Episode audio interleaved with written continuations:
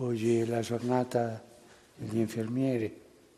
Ieri ho inviato un messaggio e preghiamo oggi per gli infermieri, le infermiere, uomini, donne, ragazzi, ragazze che hanno questa professione, più di una professione, è una vocazione, una dedizione. Che il Signore li benedica.